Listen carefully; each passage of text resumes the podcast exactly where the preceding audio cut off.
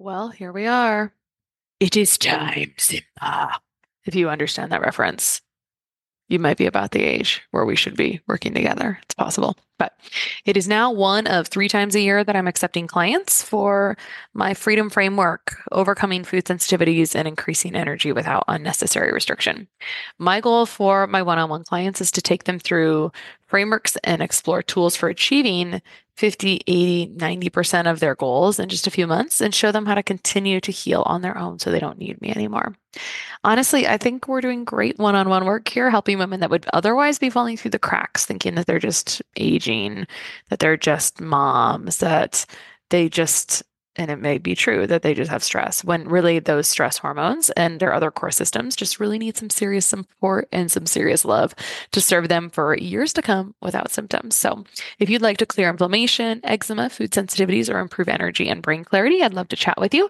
You can book a call with me at christabiegler.com forward slash FSS, christabiegler.com forward slash FSS, and that link will be in the show notes the issues of elevated blood sugar and risks to mother and baby are really like on a spectrum. And the higher you go, it's just sort of a gradient of like increased risk for baby growing larger than you expect, elevated insulin levels in baby, and so on. Stress is the inflammation that robs us of life, energy, and happiness. Our typical solutions for gut health and hormone balance have let a lot of us down. We're over medicated and underserved. At the Less Stressed Life, we're a community of health savvy women exploring solutions outside of our traditional Western medicine toolbox and training to raise the bar and change our stories. Each week, our hope is that you leave our sessions inspired to learn, grow, and share these stories to raise the bar in your life and home.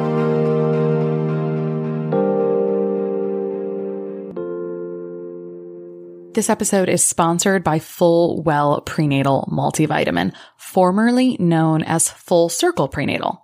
Full Well Prenatal is the only prenatal multivitamin on the market with optimum nutrients for before, during, and after pregnancy. Use the code less stressed to get a discount at fullwellfertility.com. All right, today on the Less Stressed Life, we have Lily Nichols returning, who is a registered dietitian nutritionist, certified diabetes educator, researcher, and author with a passion for evidence based prenatal nutrition. Her work is known for being research focused, thorough, and unapologetically critical of outdated dietary guidelines. She's the author of two best selling books, Real Food for Pregnancy and Real Food for Gestational Diabetes. And today we are going to focus on the latter. Welcome back, Lily. Thanks for having me back. Well, this is where things really started for you was with the real food for gestational diabetes, right? Will you tell us you were working, was it WIC, but way back in the day at the early part of your career um, in California? Am I getting that right? Like what happened where you thought, what in the world are we doing? Uh, why do, why do I care about this topic? Uh, yeah. Well, so I was actually working uh, twofold at the public policy level with the state of California's diabetes and pregnancy program, which is more widely known as Sweet Success. And I was working clinically as a dietitian and diabetes educator under a perinatologist who specialized in gestational diabetes. So I was like the sole diabetes educator and, and dietitian on staff there, educating all the clients. So it was a, a very interesting to have a bit of a a contrast between what the guidelines were saying and then what I was seeing in clinical practice for how those guidelines were actually working in real life. And it was actually pretty early on into my clinical work that I was like, wow, this is not working well. About half of my clients would end up on medication or insulin. And as somebody who had already been sort of eating real food, ancestrally focused, and had played around with lower carbohydrate intake and have felt the benefits for myself personally. I was like, wow, this kind of doesn't make sense that we have these clients who have failed a glucose tolerance test and now we're giving them that same number of carbs or more per meal and expecting them to have normal blood sugars and it's clearly not working. So yeah, that was the start of it all which led to a very long road of diving deeper into like how our guidelines were initially set especially for carb levels and whether it's safe or not to go lower carb in pregnancy, thinking about sort of a little more outside of the box, not just like carb levels, but what are the micronutrients we might be missing out on that support insulin sensitivity and like glucose metabolism? Where do we get those in foods? Could we promote eating more of those foods?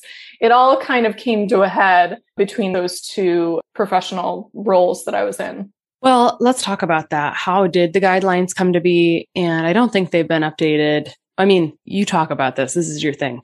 So I don't think that they've probably been updated because I feel like most guidelines always need an update. But tell us about how they came to be and has there been any positive progress since you've done so much work in this area? Have you seen any changes out of curiosity? Well, it's a difficult question to answer because different organizations suggest different guidelines for gestational diabetes. And I can say we were working on like slight tweaks to those guidelines. Like I was involved in like the 2011 guidelines that we worked on with California Diabetes and Pregnancy Program. But when you're talking about revised guidelines, you're talking about really, really minor shifts.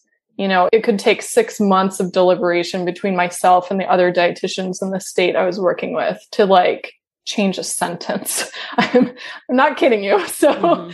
when we talk about like completely revising them, there's just a lot of bureaucratic red tape to that coming to pass. And a lot of these organizations need to be at least somewhat aligned with like the national dietary guidelines and like the other state and like WIC guidelines. Like nobody wants to step on each other's toes. So I think that's why they really haven't changed substantially in decades. I can say, uh, you know, a positive thing is like the Czech Republic. Yes, that tiny little country in Europe did revise their guidelines in 2016 following seeing my book real food for gestational diabetes and putting that into practice and seeing how well it worked they did revise their guidelines they changed their minimum what they used to have was a minimum carb intake of 200 grams per day and they flipped it on its head. They put a maximum of 200 grams of carbs per day and really promoted more protein intake. And they've seen a dramatic effect on their clients results. So now they're down from like a 40 to 50% of their clients requiring medication or insulin down to about 10% which is pretty much the same same thing that we saw in practice. It's also the same thing that you see play out in the research when you're looking at like a lower glycemic index diet and glycemic variability in pregnancy or chances of requiring medication or insulin. You see the same things in the research. As to how the guidelines were like initially set, that is something that I really dove into with Real Food for Gestational Diabetes, mostly focused on the carb intake levels and whether those make sense and why they were set at the levels that they are.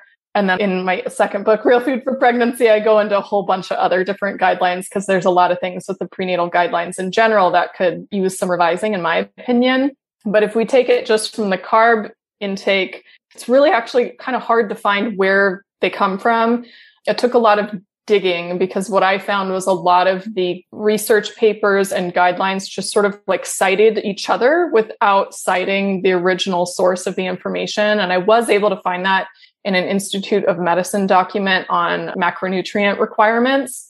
And so essentially they start with like a quote minimum intake of carbohydrates that's at, about 100 grams per day. And then they add on additional carb needs for the increase in maternal energy needs. And there's an assumption that a certain portion of that minimum of 45% of calories and carbs is part of that. So that will add 30 or so grams. And then you add additional for the amount of glucose used by the fetal brain.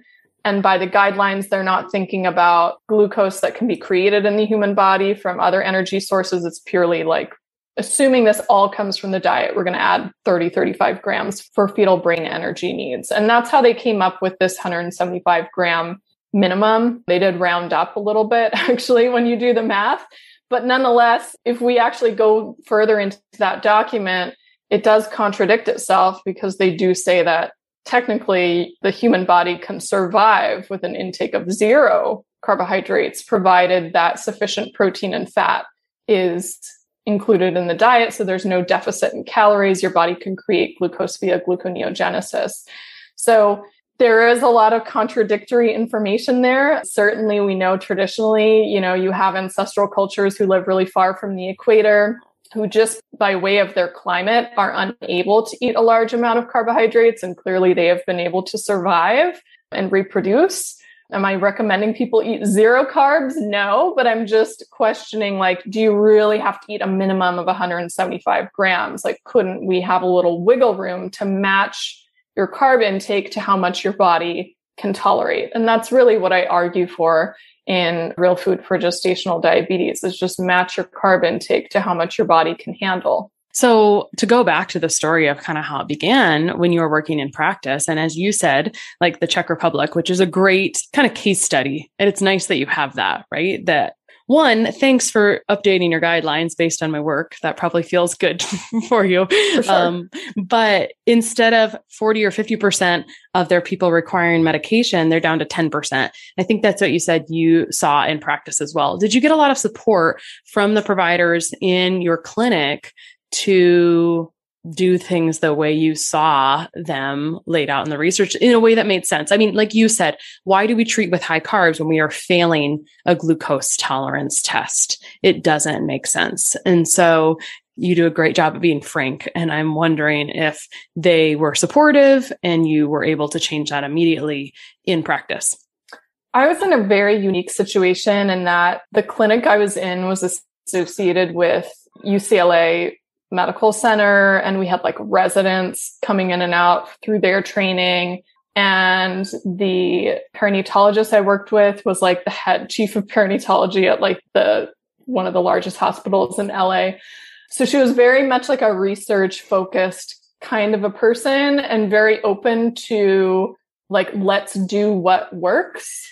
And she really believed that we should be doing as much as possible without resorting to medication or insulin. So she actually put it on me as the diabetes educator to make the call whether or not a person started medication or insulin. And it was like, do everything you can. And if you see things that seem outdated in the materials that we're giving to our clientele, feel free to update those. So I was actually given a lot of autonomy in changing things. And again, a lot of this is not like seriously drastic. I mean, some of the things that are in the guidelines are not incorrect. I mean, they do promote like sufficient protein intake, although sufficient is uh, arguable and arguably higher than the guidelines. They do recommend fresh fruits and vegetables. They do recommend paying attention to the quantity of carbs. Their whole shtick is just if blood sugars are still high after eating our minimum of 175, start medication or insulin. Like that's very clear in the guidelines. And what I was shifting was no, actually, say your blood sugar is coming out high after you've had, say, 45 grams of carbs at the meal. Let's try 30 grams of carbs and see if that's something your body can tolerate. Let's try upping the protein a little bit. Let's not fear fat. Let's not fear salt. Let's not fear all these things that are actually not problematic to our health that have been unfortunately, you know, promulgated over the decades and see like let's adjust to how your body responds so for me it was very much personalized and my counseling approach was also putting the onus on the women themselves to like when we meet next time i want you to tell me what you've learned about your blood sugar over the past two weeks and what you figured out. And they come back and they know, oh, I noticed when I had like three tortillas at this meal, you know, my blood sugar was too high. And then like the next meal, I decided to limit it to one or two, or maybe have like one tortilla and have like beans as my carb source, which I remember you said are like higher fiber and protein. And like my blood sugar was great. So, you know, I know how many tortillas I could get away with.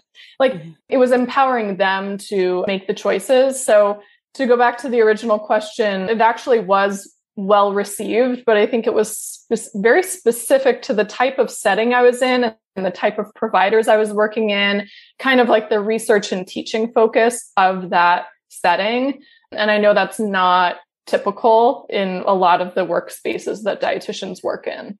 And we should, I will revisit that question. You know, what would you say to providers that are in kind of a non supportive environment? And we can go there now, actually. Maybe it fits better later after we talk about all of the options. Something I want to highlight is that what you're describing, there's nothing crazy about it right? It's pretty normal from how we should actually right. do our normal life. Like if I eat this and this is kind of the reaction, should we all take a couple weeks and check our blood sugar, right? It's a decent argument. Um, yeah. Blood sugar is an easy biometric marker that kind of lets us know, you know, how our fatigue might be sometimes, how our energy, how a lot of different things may work for us. So them just adjusting their intake to not a crazy low amount, there's nothing that we should be batting an eye about from those recommendations. Right. right. That said, some people call you the, uh, you've been called, I've seen you say this and then kind of say, that's not how, that's not right. Um, but you've kind of been called the ketogenic dietitian or like the ketogenic pregnancy, keto, whatever. You've been called things, right? That's just how online right. world is, especially when you're outspoken. Tell us what you've been called and more about that. I don't even know what I've been called because I try not to pay too much attention to it. But I think some people think I'm rather extreme just because there's so many things in the guidelines that I believe are due for an update. But I think my words sometimes got a little twisted, right? So, Real Food for Gestational Diabetes was published in 2015. And this was kind of before keto, ketogenic diet got like really popular and mainstream. Mm-hmm. Um, so there are some people who have taken liberties in interpreting my recommendations. So in Real Food for Gestational Diabetes, I actually had to have a full chapter on like why I believe the carb guidelines are incorrect and not evidence based and could be updated and why it's safer to go low carb in pregnancy. In the context of low carb compared to the high carb guidelines, right? Part of that argument was that being in low level nutritional ketosis, mild nutritional ketosis, is a physiological normal state that your body goes in and out of in pregnancy and actually goes in and out of during pregnancy more easily than any of us who are not currently pregnant. Mm-hmm. Um, some people take that to mean I should be in ketosis at all times and eat the fewest amount of carbohydrates humanly possible. And that's actually not my stance. I think there is room for carbohydrates in the diet. Choose the best quality carbohydrates, eat the types of carbohydrates that your body can personally process well, because all of us have differences, right? Some people have like an easy time processing a banana, and other people, bananas spike them like crazy. Some people have an issue with white rice, some people don't you know so it's like personalize it the whole eat to the meter idea. What is your blood sugar meter telling you? And then respond to that. So i think some people just make assumptions that i'm like ridiculously low carb or like promoting that everybody goes on a ketogenic diet. And i don't believe a ketogenic diet is necessarily harmful or dangerous in pregnancy but i do think you have to be more careful if you're going to eat that sort of a way because depending on your interpretation of what a ketogenic diet is, if that's like a low protein ketogenic diet, like what they use for epilepsy, that's not safe in pregnancy. You actually need a lot more protein in pregnancy. So it shouldn't be low protein keto. I don't believe people should be like counting carbs from their non starchy vegetables and their almonds and their berries and their avocados.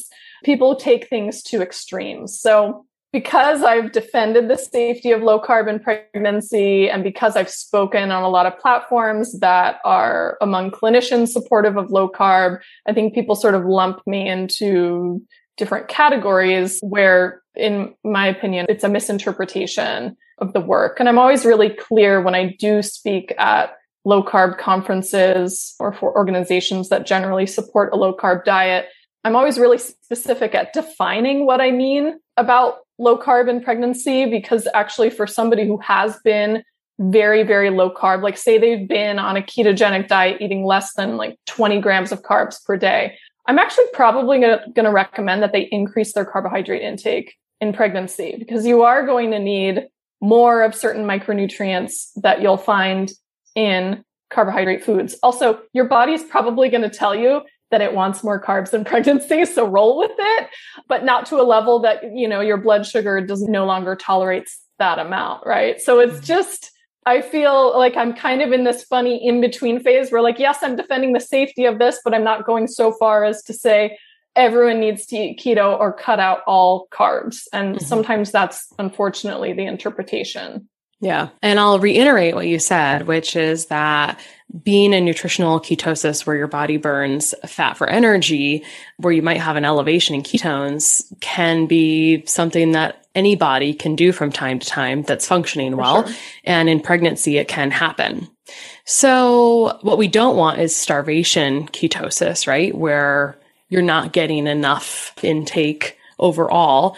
And that's never going to be good. We want to make sure we're like Correct. we have dense nutrition. And I do want to talk about the nutrients that support blood sugar as well. But before that, a little bit more on ketosis. So, some women do choose to use a ketone meter. There's a few ways to look at ketones, right? First of all, will you please tell us what ketones are, how to measure them, how to measure them properly in pregnancy if someone was interested in monitoring this as an additional marker in addition to their blood sugar? Right. So, ketones are a byproduct of your body using fat for energy, whether that's stored body fat that is breaking down or dietary fat. If your diet is low enough in carbohydrates or you're in a fasted state, which in pregnancy could just mean a couple of hours between meals, by the way, you can easily dip into ketosis between meals.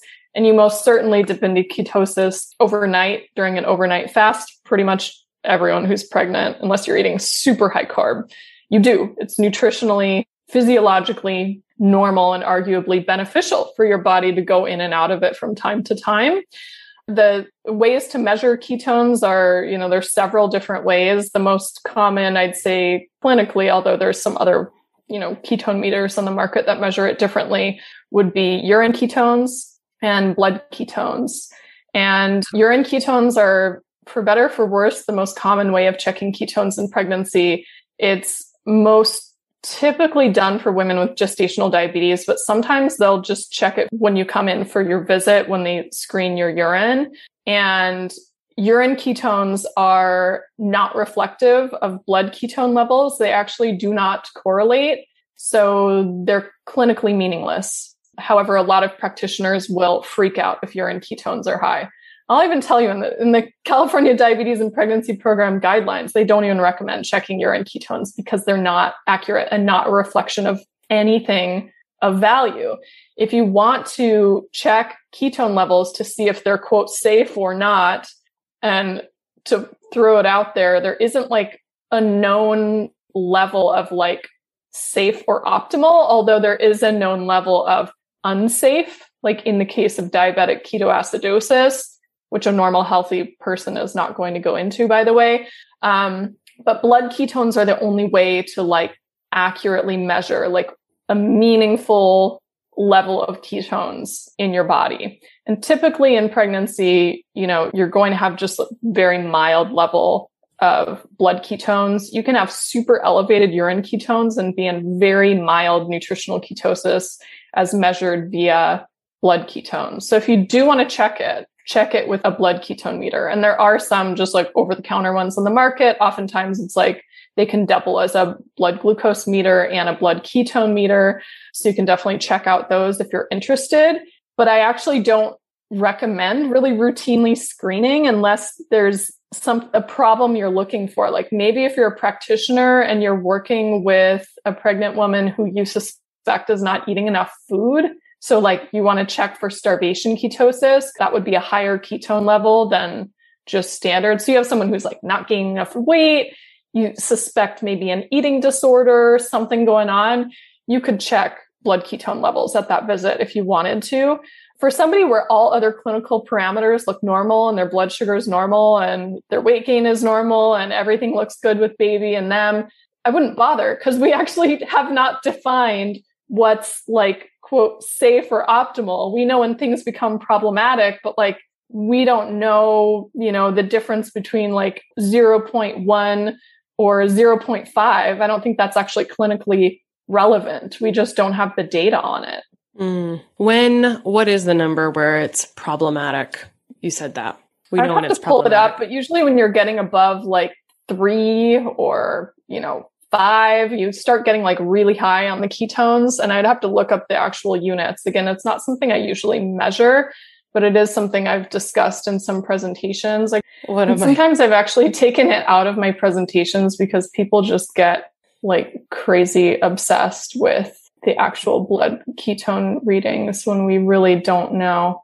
There's also like different ways of measuring it. So like I'm just pulling up a study from 2016 and they were measuring it in micromoles per liter, but usually we're measuring it in millimoles per liter. So you have to divide by a thousand. But just to give you kind of like, they were looking at uh, ketone levels in mothers right before delivery, and then in the placenta, in umbilical cord blood, and then they looked at newborns at soon, at, relatively soon after they were born, four days of life, 30 days of life. So like placental ketone levels were like two millimoles per liter. Circulating ketone levels in mom were like less than 0.06. So not high, but the body was actually preferentially involved in ketogenesis in the placenta because the ketones are actually involved in supporting fetal brain development, which a lot of people find surprising. In the umbilical cord at delivery, they were at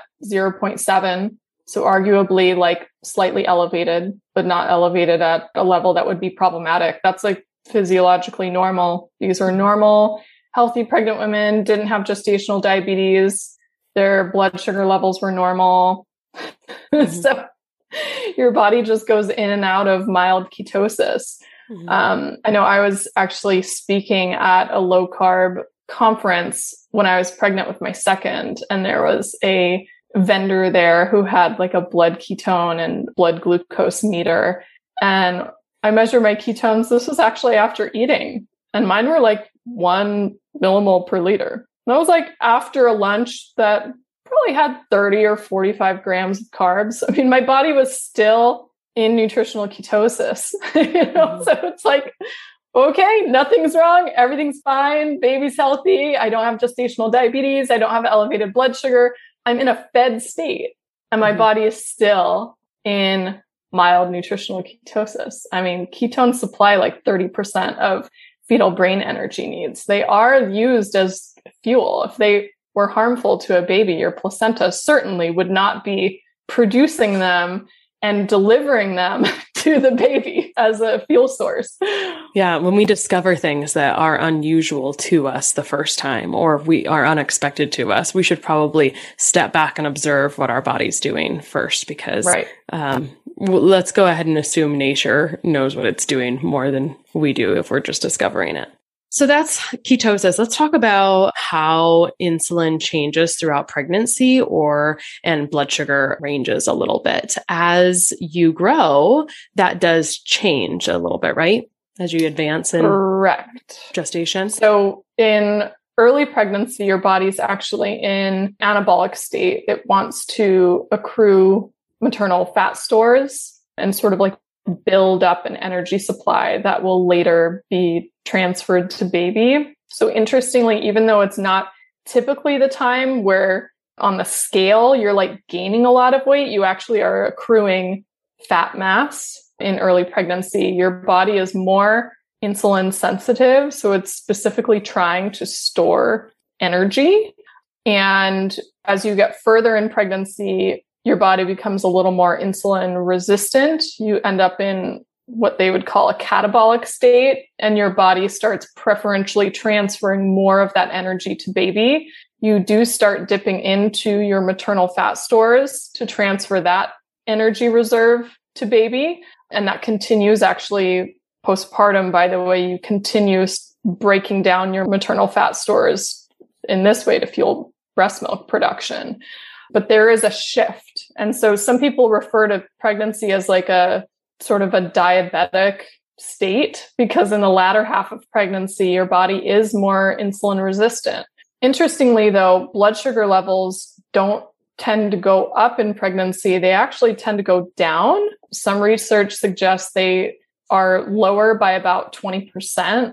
And we actually see this reflected in the sort of optimal blood sugar ranges that are suggested in pregnancy and also just the average blood sugar levels in a healthy pregnant woman who does not have gestational diabetes or any known pre-existing insulin resistance. So it's an interesting conundrum. You end up more insulin resistant, but your body maintains lower blood sugar levels. And it does this with changes in the pancreas. So your pancreas will pump out anywhere from like two to three times more insulin in late pregnancy than it does in a non pregnant state. So your body is designed to become more insulin resistant, but it's also designed to produce more insulin and maintain lower blood sugar levels. And this is all to like keep baby growing under any circumstances, as well as to go back to the ketosis conversation. That's also designed to keep a consistent fuel source available to baby, even when you're not in the fed state, such as overnight when you're not eating all night. I mean, maybe you're waking up to have a snack. I know I had phases in pregnancy where I was mm-hmm. so hungry I needed a snack in the middle of the night.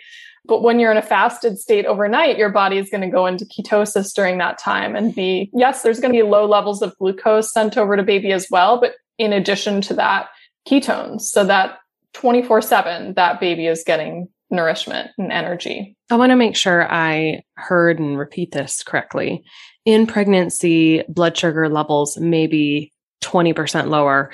So we have our kind of scale for what normal blood sugar is when you're not pregnant. And then during pregnancy, is there a different scale? There is. So if you're just a diabetes educator with a non pregnant population, you're probably recommending keeping your blood sugar below 140 after meals and fasting blood sugar under 100 mm-hmm. in pregnancy. And the guidelines are different depending on the organization's guidelines that you're following. But I go with California Diabetes and Pregnancy Program ones, which are a little stricter and more reflective of optimal blood sugar in pregnancy. They recommend less than 90 for fasting and after meals, typically less than 120 at the two hour mark. Some clinics recommend less than 120 at the one hour mark. Others say less than 130, and that's in milligrams per deciliter.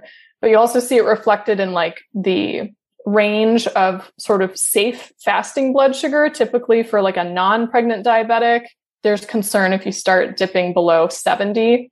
And in pregnancy, they shift that down to 60 as a lower range. So most often we're seeing fasting blood sugars really in like the 70s and 80s. There was a pretty large study that looked at blood sugar levels in non diabetic, healthy BMI pregnant women in the third trimester. And this was a review of like 11 studies that had looked at this. And they found that average fasting blood sugar levels were about 71 milligrams per deciliter.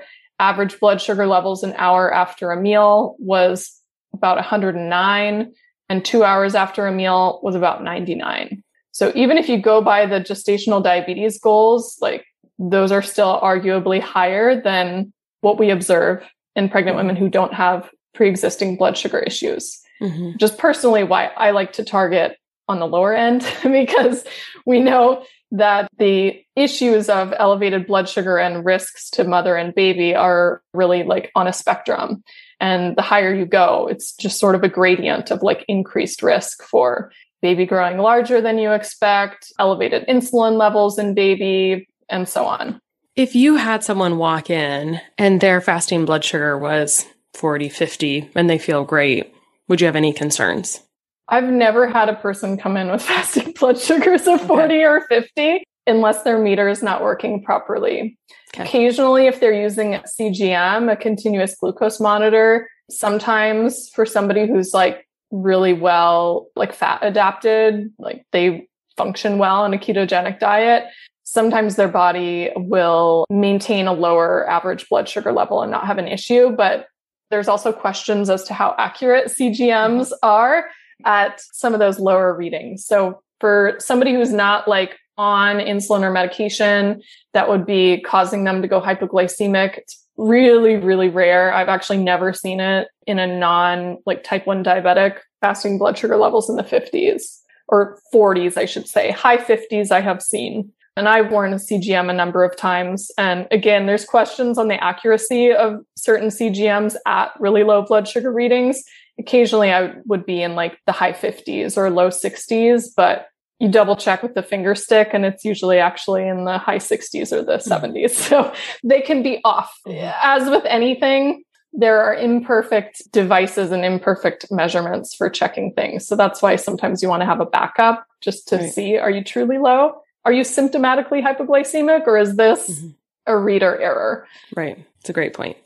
You were talking earlier about micronutrients for insulin sensitivity. Let's talk about micronutrients for insulin sensitivity, foods that are rich in these nutrients. And I know you said that was something I think that you implemented in practice when you were realizing there's a lot more we can do here besides give people oh, yeah, 200 for sure. grams of carbs. What were you seeing in practice as you would implement that? Because that's one of my favorite things is to look at the micronutrients involved in insulin because it really changes that hanger factor.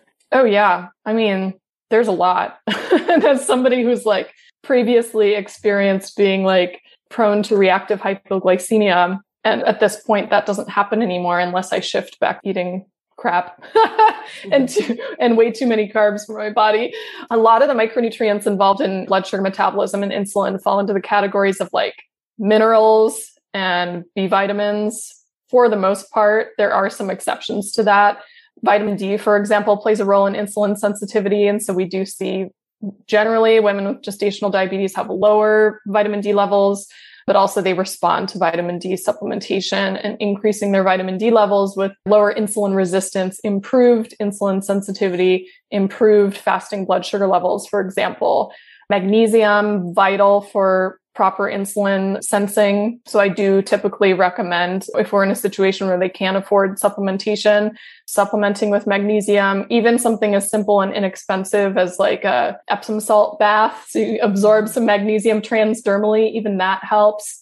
Sufficient salt in the diet is a surprising one for people, but that improves insulin sensitivity. Let's see what else. Inositol, which is like a B vitamin like compound, really highly effective at improving insulin sensitivity. It's used very commonly for PCOS, which a typical case of PCOS, though not all, have some level of insulin resistance going on. And they have done studies where they use inositol through pregnancy and it both reduces the incidence of gestational diabetes or in women who have gestational diabetes can reduce their insulin resistance. Really, it seems to be quite effective at lowering fasting blood sugar in some cases.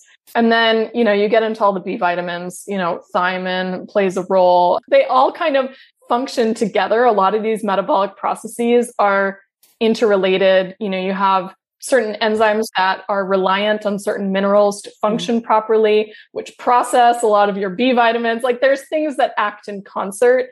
So I think in general, I didn't have to get into often all of these nitty gritty details on the client level if we really kind of like back up a bit, stop being obsessive about reducing your salt intake, which is definitely different than the guidelines, that improves your insulin sensitivity right there. Eat a sufficient amount of protein because your protein foods are often your foods that are richest in many of these minerals and many of these B vitamins, especially if we start incorporating things like organ meats, encouraging people to consume egg yolks, also including plant-based proteins as well, like legumes and nuts and seeds are helpful. Lower carb dairy products can be helpful. That'll get you some of your, you know, vitamin D coming in from the diet. Fish and seafood will get you some of that vitamin D coming in from the diet, as well as lots of different minerals and your DHA. And so all of these work together. And a lot of times, if we just take it back to food, the like nitty gritty details take care of themselves there is certainly a time and place for supplementation. But if I'm going back to like that original role that I was in in a perinatology practice, we were working with very low income women. So we weren't really talking supplementation. We were talking very basic food source nutrients. Another one to throw out there is glycine, a really important amino acid in pregnancy that does improve blood sugar handling, also lowers blood pressure. So if I could encourage women to go back to some of their traditional eating practices of eating those detail, making bone broth, using the tough cuts of meat. All of these things, by the way, tended to be less expensive. So they were already things traditionally they had done before they had been like acclimated to terrible Western diet. Go back to what their grandma and great grandma did. We would see really great improvements on their blood sugar levels as well. Mm-hmm. Cool. Thank you. Oh, as a child of someone that had gestational diabetes, I thank you for this conversation. And I want to bring it back to you were just talking about, you went back to practice. You were talking about working in that practice in California. So now is the time for that question to come back. There are a lot of health professionals that listen to this podcast, and there's a lot of dietitians. And what would you say to them if they'd like to start implementing some of the real food for gestational diabetes guidelines, but they're getting a little bit of kickback from some of the staff or they need help educating them or kind of making a case for this. The Czech Republic study. No, just kidding. Yeah, right. You should write I know, a case I got, I need to get some of those things translated for me. I'll have to reach out to my contacts over there. This is like what I've heard like around the block from other dietitians because there have been some clinics in the US who, who have been successful in revising their individual clinics guidelines and their handouts for clients. So it might start with something subtle, such as reducing the quote minimum carb level that your clinic recommends or dropping that there's even such a thing as a minimum carb level because that's actually not supported by the research. A lot of what I've heard is that people have actually brought in a copy of Real Food for Gestational Diabetes into their clinic or given it to their clinic director and be like, read this. This makes sense. And in practice, we are seeing that a lot of these women are not able to tolerate this level of carbs. You could bring in some case studies if you have actually experimented with it, if you're brave enough to do that in practice without like a sign off by your higher ups. Show the results in practice, or maybe you've experimented with yourself. Hey, I got a CGM, or I've been using a blood sugar meter at home, and I can bring down my average, you know, post meal blood sugar reading by like 20 or 30 points if I just eat slightly lower carb. And this seems like it would work with our clients as well. I do have like professional training opportunities on gestational diabetes. So if they're open to it, you know, I have a Women's Health Nutrition Academy webinar on gestational diabetes that goes through a lot of this and a lot of the evidence on the ketone conversation. And that's something where you could recommend that they watch that webinar and take into account that information, that research. I think the biggest like pushback that you usually get, and this is my experience anyways, was the idea of going low carb because people are concerned about the safety of nutritional ketosis. And there's actually a lot of research on this now. Essentially, it all backs up what I have been saying for like a decade. But um, a 2021 study came out saying that there was insufficient evidence to support current recommendations on necessary carbohydrate intake and avoidance of ketones. I'm quoting this.